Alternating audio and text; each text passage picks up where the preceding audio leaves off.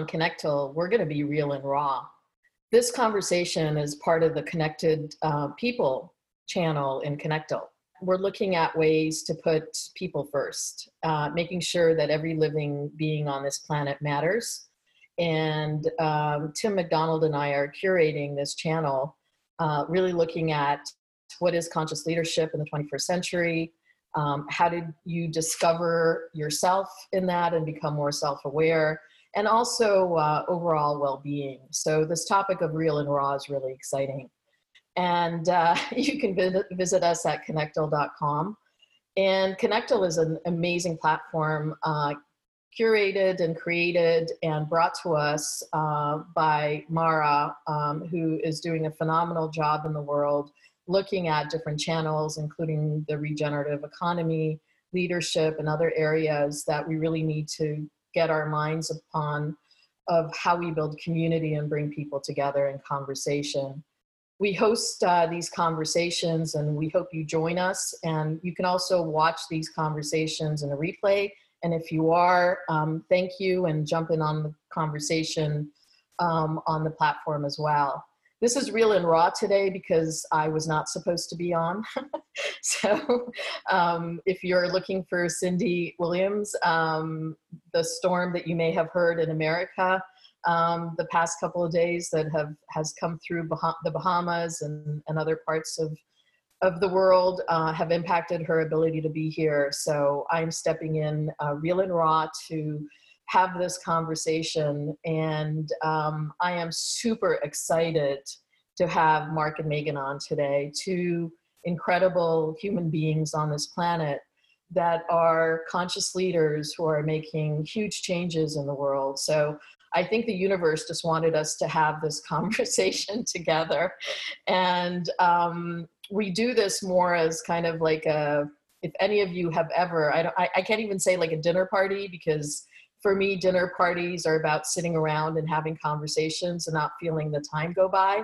Uh, but for many people, dinner parties now is about just having, you know, silly conversations and not really tapping into um, anything of significance. So for me, this is about significance and the ability to connect with each other. And how I would love to start this conversation is uh, maybe Megan first and, and Mark next, and then we'll ju- just jump into a conversation. So I, I've had, you know, I've had quite the journey of kind of coming to find my my voice and and really what I wanted to do on this on this earth. Um, you know, it's funny because as a child, I think I really knew what I wanted to do, and that was to create and to um, and perform and and make things for fun. Um, I guess now my my manifesto really for my life is I want to make cool shit with people I like, and that's like really like as simple as it gets. Like I just, you know, um, I don't have any time anymore for people who I I don't like and I don't get along with. Um, who cause drama, who um, bring in some, you know, bring in any negativity really. Um, and I've it's come I've come a long way to get to this point. Um, I worked at the New York Times. Um, I worked in corporate for a decade in digital advertising, and in some ways that was a really really great period of my life because when I I remember when I first stepped into the corporate world, it was like this moment of what is this world like I, I was an artist my entire life and and so i kind of felt like i was like you know putting on this like like everybody was kind of like putting on this um, facade of who they who they were. And it was an interesting uh, journey for me discovering how to play in that world and also how to how I lost myself a bit in that world. And then coming out the other end um, starting in January where I decided to become a filmmaker. And because for me that's kind of the most powerful way to use my voice. So uh, that's where I am today. I'm um, currently I'm based in Paris, but I'm uh, to this day in in in, in Baltimore um, and shooting my first feature. So, what kind of world do you want to live in? I want to live in a world um, where people listen and respect each other and um, you know, I think one of the things for me coming back to the states, it's it's uh that's very glaring is just how much on television people are just shouting at people and um and it can become quite overwhelming for me. Like my my senses i feel like having lived in europe are um have just become a little bit more calm and um so you know for me it's it's a world where everybody is is not just speaking their truth but actually living it. Because I, I feel like sometimes we say oh i'm i want me to speak my truth and actually like you don't always need to speak your truth. You know sometimes you um if you're truly embodying your truth you don't always need to speak it i feel like. So a world where people are truly embodying their truth not shouting at people listening to others and yeah respecting others truths. Uh, just what kind of world are you creating um, yourself? How are you hmm. contributing to that? Right, right. So that's a great question. Um, for me, I it's through through my stories and through um, the stories that I'm I'm finding along the way. So for sure, for me, um, women's empowerment is like a huge uh, huge part of my life. I started the Women's Network for the New York Times on the international side of things. Um, I, you know, I was uh, one of the faces of Google's "I Am Remarkable" campaign, um, I, which was all about basically getting women to say their accomplishments and to be getting women to be able to um, say like I am remarkable because, and not being afraid to to brag about their, themselves. Um, and then you know through my through my stories now, my first short film was about women's rage and uh, how we're so often told nice and we're not, allowed to show our anger but actually how important anger is as an emotion it's not good it's not bad it just is an emotion and if we're not able to channel that in some way um, then you know we aren't again living our, our truly authentic selves so um, for me it was definitely a women's focus and then also uh, empowering other people to to find their creativity as well. So I have creativity workshops and retreats and um, and things like that. So for me, a world where people are creating is a world where we're not destroying. so um, yeah. Thanks. Uh, I love it because I think we are here to create and not to suffer. And Mark, I'd love for you to share some of um, what you, the world you want to live in and what you're creating in that world because I think we have a lot of balance and harmony here on this uh, conversation today. So first, what I want to do is just sort of sort of pull back a little bit, and and Megan, I, I briefly was introduced to your work with uh, just looking at your website and and the links, but hearing you talk right now, what was really fascinating to me is, is, is as I sort of look at at life like a movie or the Truman Show, where there's like an audience that's sort of watching the script come together and, and characters come together and they know why they're there, but the characters don't know this yet. And so it's fascinating hearing you talk about uh, emotion, particularly anger. Uh, and and I'm looking forward to seeing more of, of your previous work with uh, helping women uh, move from repressed anger to expression because moving quickly ahead to my current work is I'm doing that essentially with men. And I'll, I'll share a little bit more of how that story came to be. Uh, but I want to call attention to uh, not only how thankful I am for Ayelet and Mara for bringing us together uh, and to share this message with the world, because I think it's quite timely and what the world really needs uh, full bodied emotional expression. But also that there's often in our political or, or, in the in our cultural conversation whether it's at dinner parties or whether it's in in social media or or mainstream media is is conversation that divides. Uh, and and i've even seen this conversation divide uh, genders. Uh, you know men and women uh, separated what I want to talk about or what I want to call attention to is what you just shared is quite literally what I've learned that men need just as much. And it's really beautiful to see that. Uh, the way of which I come at it through men, I think, might be a little bit different. And, uh, and, and there's different masks that men are culturally trained to wear. But it's just really beautiful to, fo- to, to see that connection. So pulling back a little bit, uh, how I came to to work on this. Uh, currently, I'm writing a book uh, with a soft title called "A Man's Work," and it's helping uh, men really step into this embodied uh, emotion. Uh, because I believe that that's really the full spectrum of the human experience. And through my experience with teaching, I taught high school English in New York for 10 years. I really got to work with high school seniors in particular and learned that there's a crisis that our boys need men and they need fathers. And so in that experience, getting to see just how badly that our boys today really need uh, male role models who represent what it means to be an emotionally embodied man, um, I eventually moved out here to San Diego and I started up a coaching practice. And in that coaching practice, I honestly wasn't trying to focus on men. I just have always been obsessed with what Maslow called self actualization.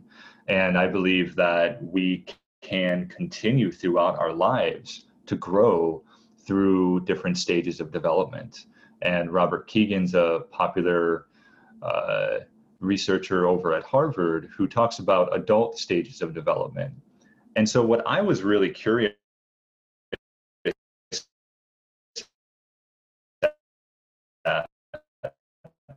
after leaving the teaching profession, and we've repeated that, hey, a five year old and a 15 year old, they're at different stages of development. So, therefore, we're going to treat them differently and we're going to interact with them differently.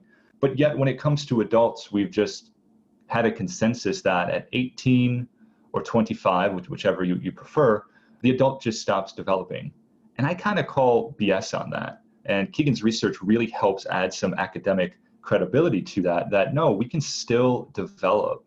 And it's not one line of develop as in I'm better than you or, or any of that. I would rather avoid that conversation and just talk about how we can continue to expand, whether you want to call it our consciousness or just the way in which we act and move throughout the world, uh, we can expand that as we grow throughout life through different practices, which I'm, I'm, happy to to share. Megan, the one about emotion is the one that I'm fascinated in, uh, mainly because uh, through my work with helping people move from one stage to another stage, uh, I really came to gain a deeper understanding of men's work. And out here in San Diego, at least on the West Coast, this is a thing. I didn't even know men's work was a thing when I was on the East Coast in New York, which is fascinating to me. And it wasn't until one day someone called me a men's coach that I said, That's a thing? What does that mean? And uh, that eventually led to me running a men's intensive where I took uh, a group of men out into the mountains in San Diego. And uh, my partner and I, we ended up, uh, my business partner and I, we ended up uh, having these men go through a bunch of different exercises that uh, I've done with men and women, but bringing the men together was just incredibly transformative for these men, not only to feel safe to express anger, to express sadness, but also to really question well, well, how was I taught to be a man? And what does being a man mean for me? And it was a really powerful experience that I felt really honored to be able to do, and that's what led to my uh, my current work. I'll come back a little bit later to talk about uh, my student James, who uh, certainly led me to focus on men's development, and I'll come back to that. But thank you for letting me share that, and thank you for letting me be here as well. Boy, I could spend hours talking to both of you because I think we're touching on some of the most important areas And today um, some of the work that I'm working on right now is I'm hoping that with your help and support, we can create a new genre in the world around self awareness. I think the self help movement has really got us trapped into this notion that there's someone outside of ourselves that could help us and not always trusting ourselves. I think part of the opportunity in the world is to adopt an opportunity mindset when we're stuck in the 20th century mindset, we think about problems and solutions. And coming from corporate America, I've spent, you know, many, many uh, years working on solving problems. And even if you look at the UN uh, social goals right now, they're about solving humanity's biggest problems. And I think the opportunity would be to say, what are humanity's biggest opportunities? Um, and every time you think about the problem is, you can say to yourself, okay, what's the opportunity in it? Because what can I create and what could the people around me can create? And, you know, it doesn't sound like you had a, a huge, uh, either of you had a huge business plan and blueprint. Um, you went out and experimented and kind of looked at, at real and raw, you know, what can you go out and create in the world? And I think it's interesting um, and fascinating that when you are in, whether you're at the New York Times or a, a, a high school teacher, um, those things kind of spark us to move on and not to stay trapped where we are. Um, I wanted to throw something into this conversation, which is about how do we become whole? Um, I think part of the opportunity we have today is for more men and for more women to recognize that they have a feminine and a masculine side, and that it's no longer uh, consciousness separation, um, issue of men are better, women are better, because that's how human history repeats itself. The oppressed oppress and be, then become the oppressors. And we've seen this film, and hopefully, Megan, you'll break the pattern of this film um, in, in, in, films happening and, and look more at integration, which I think both, both of you touched on. And there is work to be done at an individual level um, one of the shifts that I'm making uh, when it comes to being real and raw is really looking at the fact that most of the systems we have built today have been built for the lowest common denominator. And we get stuck in the notions of right or wrong, good or bad. What I'm trying to bring into the world is the notion of is this person, is this belief, is this food healthy or unhealthy? What is healthy for me and what is toxic for me. And how do i consume it? Because a study that i just read this morning shows that 81% of young adults in the united states and i'm sure this is true of china and other areas see that their life goal is is being rich. So and with increasing suicide rates especially young among young boys around the world there's a lot for us to talk about. So i'd love to jump into this and see what comes up for you um, around being real and raw and putting taking off our masks and and really looking at what's possible what are the opportunities that you see. So whoever wants to jump in go ahead. I mean for me the first thing that uh, i thought about when you said how to become whole is that you know we aren't broken to begin with. And i think that's one thing that is in our culture and permeates throughout is that we have to fix something or we have to you know there's in, intrinsically something wrong with us and we need to fix it. Because i would argue that there isn't anything wrong with any of us and no matter how we show like i feel like that like fully taking that in can be some of the most liberating and freeing thoughts to ever enter your mind you know? Um, i remember when i feel like i first read that from it was probably elizabeth gilbert. I feel like everything i read that's of importance is from elizabeth gilbert or brene brown or you know um, but uh but yeah just really understanding that like no matter you're born way you want to become another way like everything is okay and uh and obviously i think the hardest thing is when you are obviously born into a community that's potentially not accepting of you. And you know i'm uh, for me my life i i've moved pretty much every three years. And i looking back you know now as like a 37 year old woman i finally feel much more comfortable in in my own skin and who i am. But i feel like a big reason why i used to move every three years was because I didn't want to get boxed into what people thought expected of me. And I didn't want to have some sort of expectation of, you know, like what, um, yeah, what I was supposed to be. I wanted to be able to be free and, and change. And, and I, and I have, and, um, and now I'm working on not in the community that I built when they already knew me as something else. And and uh, so yeah, so that's that's kind of my my thoughts on that was my initial thoughts on that as well. I'm sure Mark has some interesting things to say about this. Yeah, Megan. Um, the, the the point that there's there's nothing wrong with us that we're not broken. I, I'll let you you had brought that up. Uh, that that is that is an essential step that I think everyone needs to needs to take if we were just to like reduce it to to to bare needs, right? But why? Why why do people feel that way? And it was in my own journey what was fascinating is I went from working in the in the in the uh, in uh, government sector and, and working as a teacher to then working in marketing and I took what I learned as an English teacher and storytelling and started applying it and realized, oh, people value that in marketing because mark stories sell, right? And it wasn't until I really started studying marketing that I realized that, wow, marketing is how society learns what is right and what is wrong, uh, specifically advertising here, right?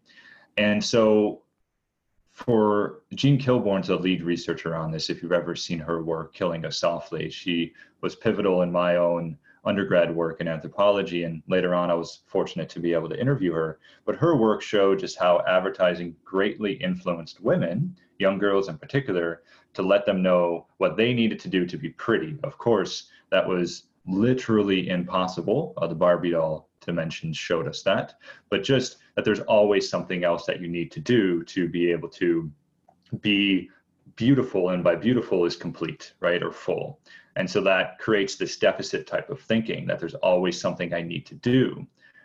Same thing happens with boys. And over the last uh, 20 years, if not the last 10 in particular, we've seen incredible shifts in how uh, uh, boys identify beauty and and and their self-worth through the physical through the physical appearance and it's the exact same thing that girls had faced uh, or, or, that that that had experience in the 50s and the 60s and the 70s now i'm not saying it's the same thing because there's certainly different uh, influential factors uh, the main one in particular that Jean Kilbourne brings up is that boys don't have to typically worry as much about being uh, uh, violated, right, and being and being hurt. Uh, girls certainly need to be more conscious of that.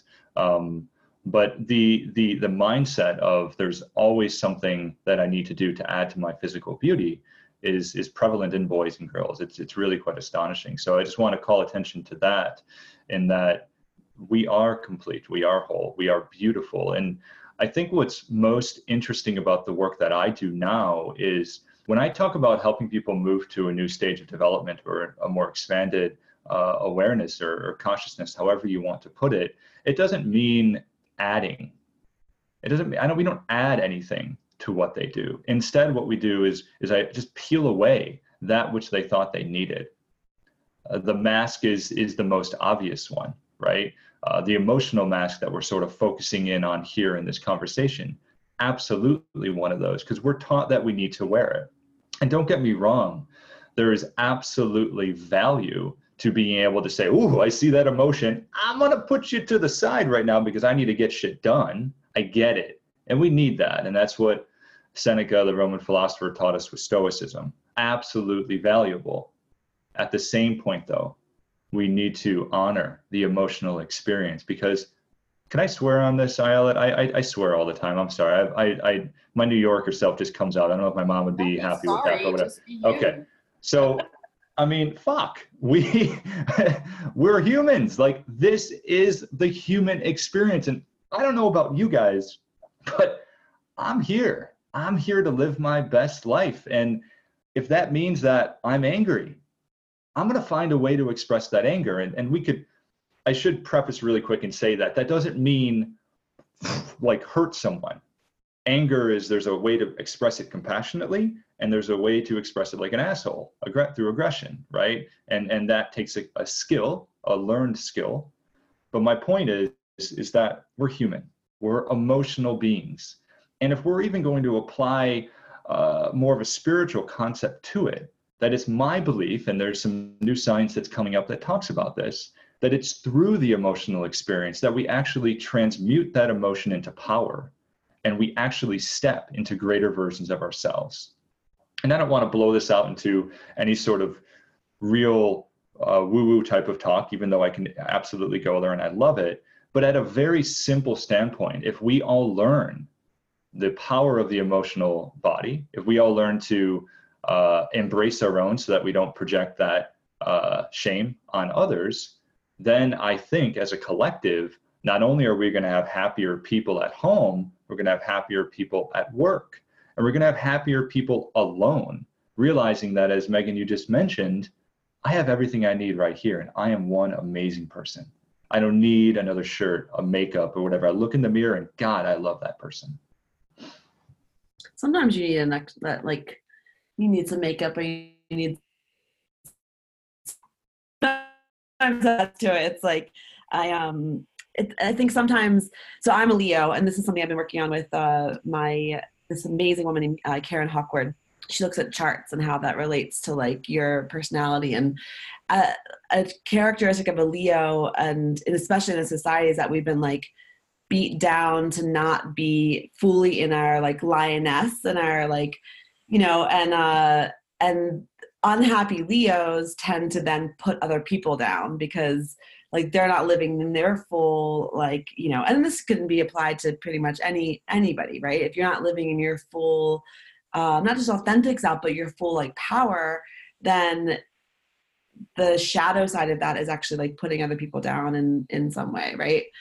Um and and how sometimes we feel ashamed of the fact that like like i sometimes love to put red lipstick on or i love i want to buy like that you know um that nice new gucci shoe or something. But i think for like what you're saying it, it's understanding the difference between like is that unconscious thinking that we are told that we need that or is it just like no i'm going to feel fucking fabulous in those pair of gucci shoes and therefore like that's going to make me live like make me feel like i'm uh, powerful. And there's legitimacy to having these um, somewhat superficial things to make us feel feel better i feel. Um, going back a couple of steps to uh, what you were saying about about anger and how that can actually propel things forward. It's funny because when i was writing that when i was writing my uh, short film called raging cult which is it's a, it's a dark comedy so it, it kind of pokes fun at uh, you know the fact that women aren't able to tap into her anger and um, and this woman she wants to start a cult of rage get these women to show up on social media and like you know not show their beautiful faces but to show men that they can be angry and like you know ferocious and that they can't just do anything to them. Um, and as i was uh, filming it and since then there's been two books the past year about female anger and one's called rage becomes her by soraya chemaly Another is called Good and Mad by Rebecca Traister. Um, and it's all a, a big point of the books is not only about how anger, if you if it's not released, makes you actually physically sick, but also how women have been um, using anger to make incredible changes in the world. And when a- women do get angry, actually, that's when shit changes. So like you know, whether it be abortion laws or, um, you know, whether it be the the children at the border who are being, um, you know, horrifically treated by the Trump administration, like um, using that anger to propel like greatness. And I, I think I see that you want to say something, so feel free to jump in. Oh, and you're spot on. Anger is impla- is certainly not, uh, in my opinion, and what the research shows, it's not passivity you know passivity is is is something that we see often in spiritual texts in particular uh, not not directly but that's the way it's interpreted. And it's interpreted through this lens of everything is positive everything is great whether it's out of this fear that god forbid i say something bad that the universe will give me something bad because that's a helpful thought.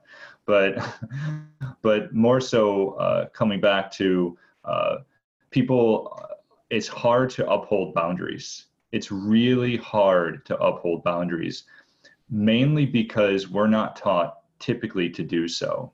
and that I can get deeper into why that would be through the societal structures in which we're raised. But just generally speaking, it's uh, holding boundaries of, of, of what we're okay with uh, is really vital to, to, I think, being authentic to who you are. And the way in which we express when our boundaries are crossed is vital, right? And that's through direct, candid conversation. And that's not fun anyone who's in a loving relationship knows that when your partner does something that you're not okay with, you got to sit down, you sit in it, you stare in their eyes and you say, Hey, this is what I saw you do. This is how it made me feel. And here's what I would like for you to do. And you have that conversation, and it's not one sided by God, no, it's a conversation, but that's uncomfortable. And, and, and that is one way to express uh, a boundary, and that would be in terms of anger, and that would lead to an emotional situation that is difficult to have. And if it's d- difficult to have one to one, just imagine how much more difficult it is to have one to many, especially since many could be this this ambiguous type of concept, right? So in terms of uh, of, of, of anger, particularly when it comes to, you had mentioned uh, uh, women's rights in terms of abortion that yeah that anger needs to be expressed right? How to express it is the is is the difficult area but no i'm i i, I think it's vital that that gets expressed and put out. And personally speaking i think it's through art that we change the world. And the that's why i look at artists like you who uh, you know can use the medium of video use the medium of story to get people to feel. And when you get people to feel that's when you get people to act differently.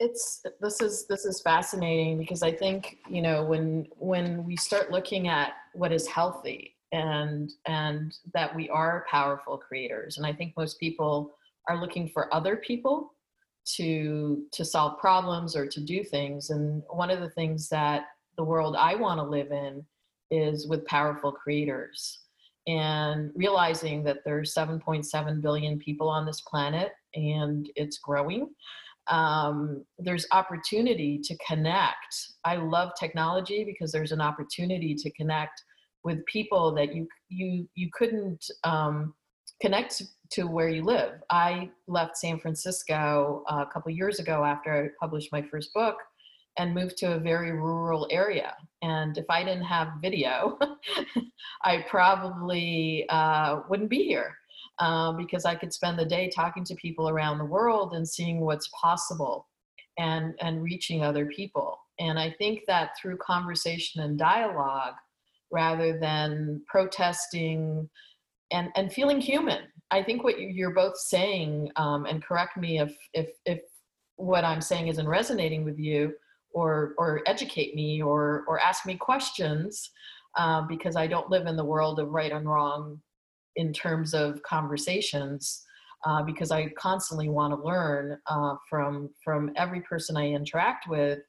But do you think that um, our ability to connect and to find our own voice, I mean, that's the world I want to live in. That's what I'm hoping the work that you're doing is helping people do.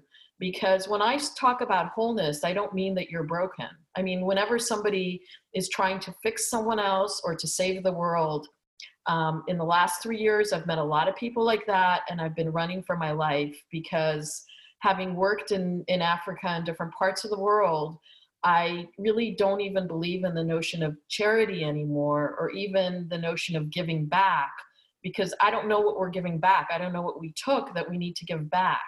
I want to create a world where people can show up where unless you're doing harm to do no harm to you and do no harm to others and be out there creating what you want to create and see in the world. But I do think that you have to get your feminine and your masculine aligned within yourself. And the more people do it, the less we're going to be talking about the separation. The more the corporations are going to have inclusion and diversity departments, the less inclusion and diversity that we're going to have. Because what inclusion and diversity really does is and and I used to run a department of that in a big corporate tech company uh, for a year, and what I saw was that it creates more division. It doesn't create more unity. It creates more. You know, when I would send out an email about something, this guy would send me an email saying, What about the men? And I'm like, What about the men? What do you want to do about that? Like, you take action because what we really need is to have the best people in organizations or in the world come together to create, not to protest, not to be outraged, not to blame, and not to judge, but really that notion of creation of what are you creating today? And creating is helping someone through sadness helping somebody through anger. There is no formula. Nobody knows you. Nobody has the answer. But we can create what is what is possible. Oh, I have a lot to say about that. but um uh well, you know, I I, I want to say something you said in the very beginning about um, you know that we get more done by talking and um, than by protesting. And i would actually vehemently disagree with that because i think that protesting is very very important. And me living in france where you know the french love to protest i am actually horrified at that there are not more protests in the united states in terms of what is happening right now in our country and I think that we are too docile. And that's why I think anger is so important because it does drive us to create change and create action. And I'm not saying create war, but I am saying make sure that our, our voices are, are, are heard. And I don't see how sitting down and talking to people right now is helping at all. So, in my opinion, we absolutely need to get on the streets. We need to have our voices heard as loud as possible um, and and and potentially ferociously. People are dying in mass murders all over the country, and we're just sitting there ta- sending our prayers to people. Like that's not enough, and it's not enough to talk to people about it. Um, in my opinion, we need to get up and we need to protest and we need to be loud and proud about it. Um, you know i'm i'm a cuban uh, american. I, I i have benefited in many ways from being cuban and having that diversity uh, because i was a national hispanic scholar. I um, have have benefited from you know being a woman in, in some ways by getting um, different scholarships or grants for women in film and funding. However my film actually this weekend is in a, um, a film festival um, and they created an entire uh, section called the female gaze based off of my film which i have i have a very conflicting but i've also on the other side benefited from looking very white right? So i've actually benefited from people thinking when i enter the room that i'm one of them as a white woman. And and then you know when i was at usc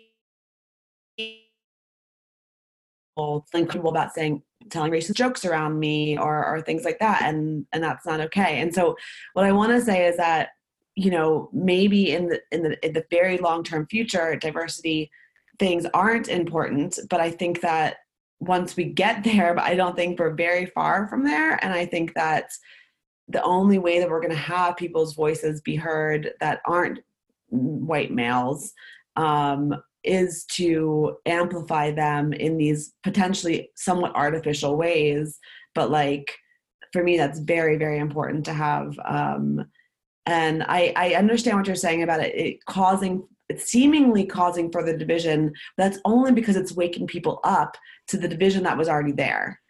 And so right now like you know for example my high school it's half black half white and I feel like when I was in high school, we didn't have all these issues about people feeling like, you know, the black kids were getting put in detention more often or like, but I just think we weren't aware of it. And the further, the more aware we become of all the, you know, all of the things that are um, in our subconscious bias, the better it becomes for everybody. And we need to, yes, then talk about it. But um, I can't, I can't agree with the fact that we don't need these diversity. Um, I love this conversation. I think it's real and raw and healthy. And, you know, yes. to, to dig deeper into it, I'm not saying don't protest. What I'm saying is wake people up to their voice and don't run to the protest because there's different ways now that we can create there's different healthier avenues i'm not saying put down anything i'm just saying we need to reimagine and rethink how we do things because that worked for one generation. And now today there's a possibility, and believe me, I've been through enough Paris strikes in my life to understand what goes on there. But I want to create a healthy conversation about what's possible when we do. And for the people that are willing to do it, to find different ways to use technology. Everybody's complaining about social media, but we created social media. And we created, you know, we didn't create the sun, we did not create the earth, we did not create the ocean, but we did create the stock market, we did create taxation, we did create the education system, we did create division. And so we have the possibility now to take different crayons and really think in a healthy way about what we can create in the world. And I love what you're both bringing because to be human is to feel all emotions. And we've been stifled. We haven't been allowed to be real and raw and really come into that emotion of sadness. We had to put on our happy face. I mean, this whole drive to happiness for me is ridiculous because to be human is to feel emotion to be who you are not to worry about exactly and, and but to know yourself to be aware of why you're here why you're showing up and what you want to create and what you want to create in the world and i think that sometimes we have to step back and say are these protests like i would love to have a hashtag called who hasn't because I know many men who have been through major trauma as well. And, and they feel divided again. And I, I love the movements that are happening because they're, they're starting to spark us and ignite us. But I'd love to find new healthy avenues to say, okay, what are we creating rather than having, you know, my first memory in life at three and a half was war. And if my life, if my side lost the war, I wouldn't be here having this conversation with you. So for me, life is real and raw because I know what it's like. I want to live in a world without warriors and battles and fights. And, you know, Mark, that might make us a little bit woo woo, but I think there's a realistic, healthy path to that if we have different conversations and we don't lead with structure, but we lead with what we're trying to create in the world and bring the other people with us um, in that way. So I love this conversation, Megan, and I couldn't agree with you more, if that makes any sense. I want to just really quick jump in and uh, there's a lot to talk about here. We could talk for a long time. I love this. This is this is my my favorite place to go and and what I love about this conversation so far is through the design, we've created a safe space where we all could actually really be fully authentic and we can disagree with each other and have it lead to connection instead of disconnection. That's awesome. But it's interesting about the protests, uh, Megan, that you bring up. I'm not going to pretend like I can talk on that. I don't. I don't know. I don't have enough research. I haven't thought enough about that. I know how to change people one to one. One to many is something that outside of Marshall Ganz's work with public narratives and how to weave a story that pulls people to, to change, I, I can't speak about the politics. So um, I, I admire uh, both of you, Ayelet and, and Megan, for for sharing your your stories and, and what you know with over in Paris. I can't assume that I uh, have enough experience to talk educated uh, in an educated way about that. But what I could say is one tool uh, or, or, rather, what I can share is one tool that I'd like to share with the audience today that I think is vital to uh, to men and women in particular. But it's a new literacy, a new skill set that people could consider moving forward. And Megan, you brought up shadow, and shadow work is something that many people I'm finding in my work are not aware of. And what shadow work simply is, the way that I frame it, is anything that you have a strong emotional reaction towards. And so I, I put my clients through a simple activity. I give them this this handout, and and um, I could share the the handout with you guys here, and I'm happy to give it to our audience as well. But it's just a simple way to take a look at well, what are you being emotionally reactive to as you go throughout the day? This is positive and negative, right? So things that elicit joy, things that elicit uh, anger, right? And uh, what you do is you simply apply the concept of shadow work to it. And it's three parts it's talk to it, talk as it, and then integrate it. So you close your eyes, you get into a mindful zone, which what could be four full, complete breaths. And I can walk people through this a little bit more in detail if you'd like. But when you get into that contemplative zone and you're nice and calm, you close your eyes and you call attention that to that which whatever it was that you were upset at and you imagine it as a shadow coming to your face. And you talk to it and you say and you express through commu- you know through words right? Not just in your head you should say this out loud that which you want to share right? And and full blown whatever it is right? If it's sadness and you want to break down into tears or if it's a, joy and you want to go crazy into into a blissful state or if it's anger and you want to you know punch a pillow and and and and talk with that. I mean do this in a private room if that makes you feel more comfortable. If you do it in a park probably going to be a little awkward right? So you talk to it and then you switch and you become the shadow and you talk as it to you. And the same exact thing unbridled communication. Talk as the shadow to you and use the you pronoun, right? You do that, and then you come back to yourself and you say, okay, from that awareness, what can I integrate into myself? And all this does is simply move an unconscious, uh, reactive shadow to consciousness. And you realize, oh, I have a little bit of this in me. And here's how it plays out in the world. And here's what I can do to change that behavior. And the reason I brought this up is because, Megan, what I find fascinating about protests are hearing people talk about protests. It's really fascinating because what they do is they say spark public dialogue. And what I enjoy is when I see, uh, without getting into specific examples, because I can't think of any at the moment, but when I see people uh, have a public protest and I hear people talk about it, and they get really animated about talking about it. What I want to do is I want to say, hey, instead of talking about that, let's talk about the way in which you're reacting to it and what we can discover about you. And that always leads to a very fascinating conversation. It's not easy. A lot of times people don't want to feel as if, oh, I have some work to do on myself, or there isn't a part, or there's a part of me that I didn't pay attention to. But that's a fascinating activity to do. Uh, and, and, and I guess I'll just pull back and say one thing that I can say that public protests do, they certainly do, is they spark dialogue. And uh, no one could argue that, that that's not helpful. So I, I, I, can I can talk a little bit more. Uh, well, can I share a story really quick? I would love to do that if, we, if that's we have time. It's a shorter story, but so after I moved to uh, California to San Diego,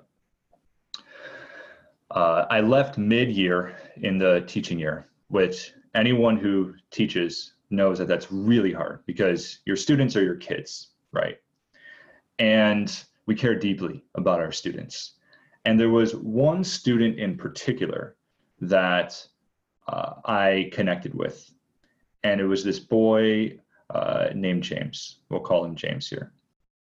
And he sat in class right by the window next to a group of friends. And I read some of his stories and, and through personal narratives got to know a little bit that life at home was not very great. And he did not have a, a father figure in his life. I had the students do this assignment called a senior memory book, which is weekly assign weekly memoir reflective pieces that students would write over a 14 week period. And each week was different. It would talk about concepts of love, concepts of identity, uh, just all, you know, concepts of tradition, favorite memories, all this stuff. Very general topics, but simply meant to investigate the self. And it allowed students to really explore who they are and how they want to operate in the world, particularly when they would leave the high school setting and go out into the quote real world my hope obviously is a teacher that by getting them to know who they are it would help them create great work in the world when they left. So this is not an easy assignment. And even for adults but for youth it's really hard because it requires you to really investigate your history right? And if you don't have a really happy history particularly with family life it's not the easiest thing to write about. So with this student of mine, James, I particularly remember uh, I took him out to the hallway and I spoke to him and I said, James, what's going on? Because I saw him continue to put his head down every time he tried to write. And I knew it wasn't because he didn't want to do the work. He was a brilliant young man. But something about this assignment was difficult. And I had a heart to heart with him. And I said, Listen, James, man to man here. I don't know what's going on in your life, but I want you to know what I observe, what I observed. And I told him what I observed over the last several weeks watching him in class. Whatever he did, his friends followed. As simple as that. If he spoke to other people during the class, uh, his friends would start speaking as well. If he did his work, his friends did his work. And so I spoke to him and I said, This is what I see. And that is literally the definition of a leader. Your actions influence the actions of others.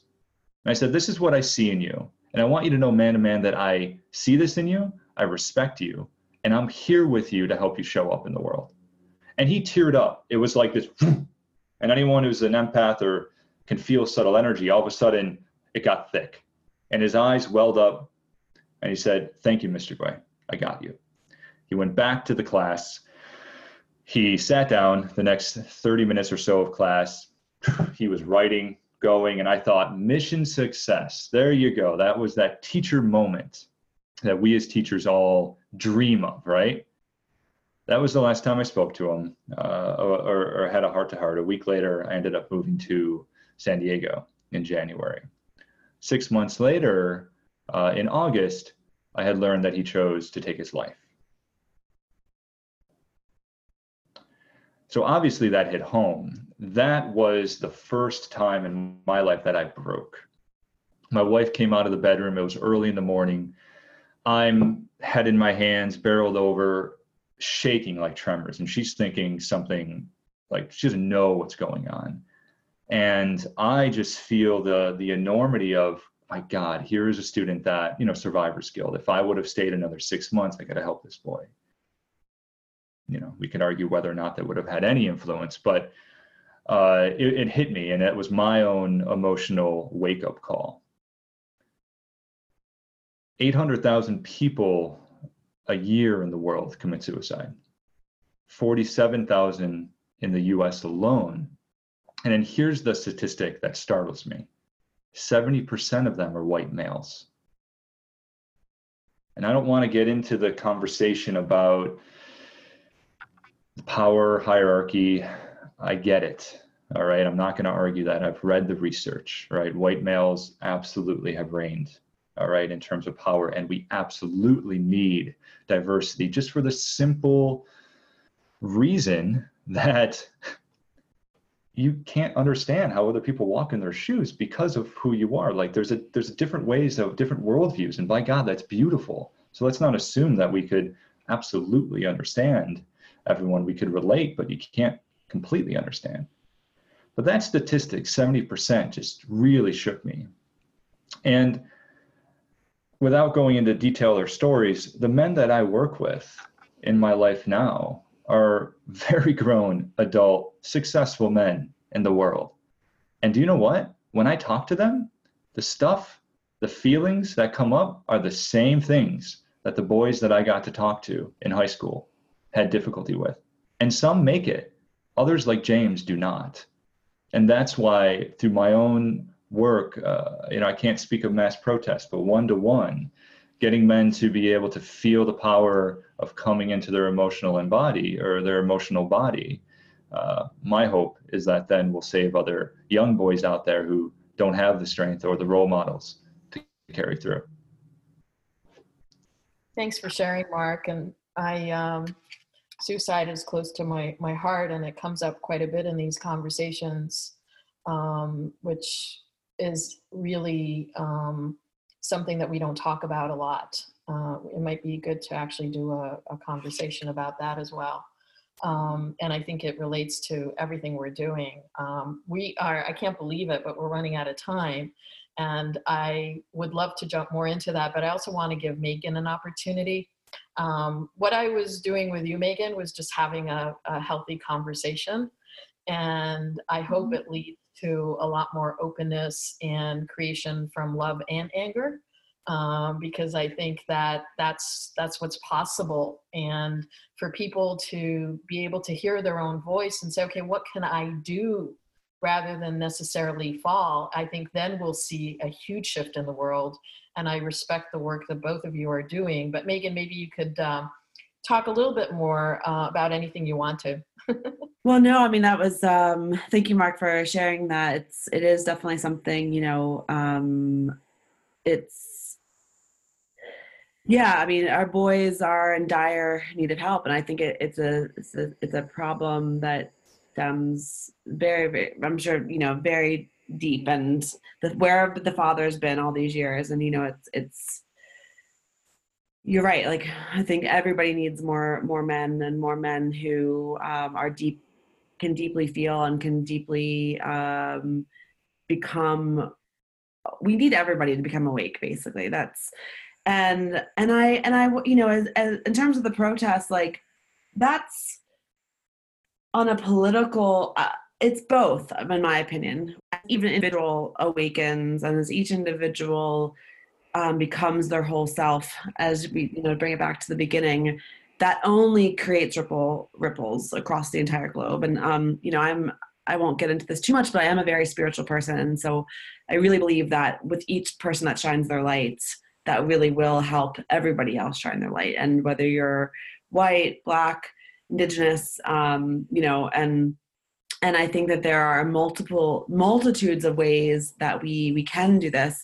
I actually uh, I'm, I'm, the vice chair of Democrats Abroad in Paris, and so I this year I decided that I needed to become more politically active because not only is my voice important, I feel um, through art, and I and I agree with you, Mark, what you said before that actually art is one of the most important ways to to change the world um, on a on a massive scale, which is why I become more and more horrified that if art gets art funding gets cut and you know it is for me art is the one thing that like in in tragedies that brings us together on you know music and um, and stories and um, painting and and all that stuff. So um, so I, I believe that we need all of it. I think the one-on-one work is so so important, and I'm so grateful that you are doing that and and we need massive scale work as well and because you don't know when one thing will resonate with somebody else and if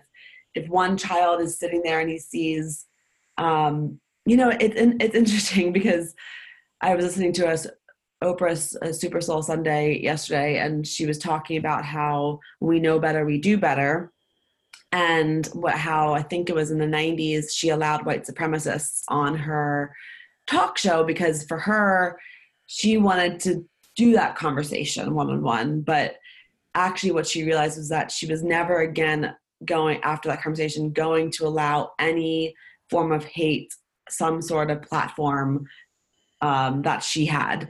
So she decided from that day on that she would never allow that type of conversation to happen on her show because they were actually using that as a massive platform. And they came back 20 years later to talk to her after they'd gone through massive massive changes in their life and they apologized to her and they actually said because they were i mean it was it was horrific they were calling her monkeys they were you know they were raising their fists and when you see um when you see a massive group of people doing anything, whether it be towards hate or towards love, that can actually cause a, a ripple effect, which is why, you know, going back to the protest, that, that to me is important. Um, and so anyway, they came back and they said that, that they, yes, they were using her, the Oprah show to recruit more people and they actually were able to use that as a way to recruit more people. So, um, voices are powerful, whether it be one on one or whether it be um, on a massive scale. And and that's I guess I'll just end there. Mark, um, any, any last thoughts? No, I just think this is the this is where it starts, and we could all do our individual work, but but it's for those that are listening as well. Uh, you know, now it's your turn, right? And and uh, I know those that tune into this show are in this type of work themselves as well. Uh, but it's through community that we really have a ripple effect, right? And through this this is one this is one platform to do so. And and this platform attracts you know the, the people to do so. But i encourage uh, all those that are listening to not only share your own voice but find your people that help you uh, share your voice even more right as a, as a megaphone. So thank you so much Ayelet and and mara. I appreciate it. And megan uh, yeah. truly an honor to get to know your work. I, I, hope we get to meet in person and uh, dive a little bit further into how our work intersects yeah, absolutely. Um, I, I wanted to actually ask one thing. Are we able to comment? Because I know some people have been leaving some comments in the chat. Um, and I just wanted to acknowledge that they're there. Do we have time to comment sure, on that? Go sure, go ahead. We're being real and raw. okay, so um, is it Aria? I'm hoping I'm pronouncing that right. Um, she said the job of people great the job of people who don't resemble the generalizations made about their demographics by the people they oppress is to take up it up with the people who make those statements true and not with the oppressed. Are, are you saying and this is what i'm, I'm getting um, white males need to talk to other white males white females need to talk to other white females and not talk necessarily um, they need to do that work with their their people that look like them? Okay yeah, no, I think that that's a really great point. Like we talk about allies, um, um, but also we talk about not speaking for the people who are oppressed, and I think that that's like, yes, super important. Um, and being, I agree with that. I think that that's that's a that's a that's a really good point. Mark, do you have anything that you want to say about that? Taking a look at what uh, Ra had had mentioned, uh, I think I think what's what's most vital is uh, community and and we need different types of community for different things right? In this respect when you're feeling when there's a part of you uh, that needs to be uh, like a, the vulnerable part right? And, and particularly with my work with men sharing emotions is freaking vulnerable because by god if you do it in the wrong place you are going to be either physically beat or um, or, or beat by by uh, the structure so you need a group, uh, a community to help you feel strong.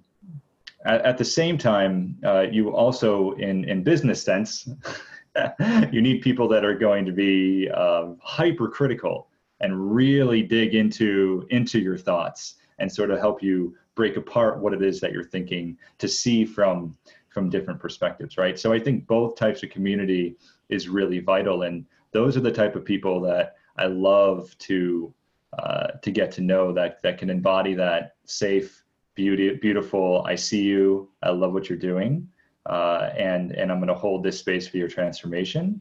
And then also at the same time say, well, let's let's let's really dig that apart and let's practice uh, where the holes might be, where the shadows might be, so that both people become uh, expanded. And and and when we expand our awareness, uh, that's just that's that's utterly beautiful. I, I, I my favorite thing in the world is seeing two people, whether it's groups or one to one, that have very different worldviews talk about a subject. I don't care if they agree, but if they love each other, awesome. And we need more of that. And that's what the US in particular was quite literally founded on. And unfortunately, we've sort of lost that uh, a little bit. And, and Ayelet, you brought up mass or social media at the beginning. That's what social media did. It still can. It's gotten a little messy, but uh, having those type of conversations in a place like you know this, that's that's incredible. Wow, thank you so much. It's been such an honor to be part of this dialogue and really look at what is possible and to, to, to look at, you know, how do we create a healthy world?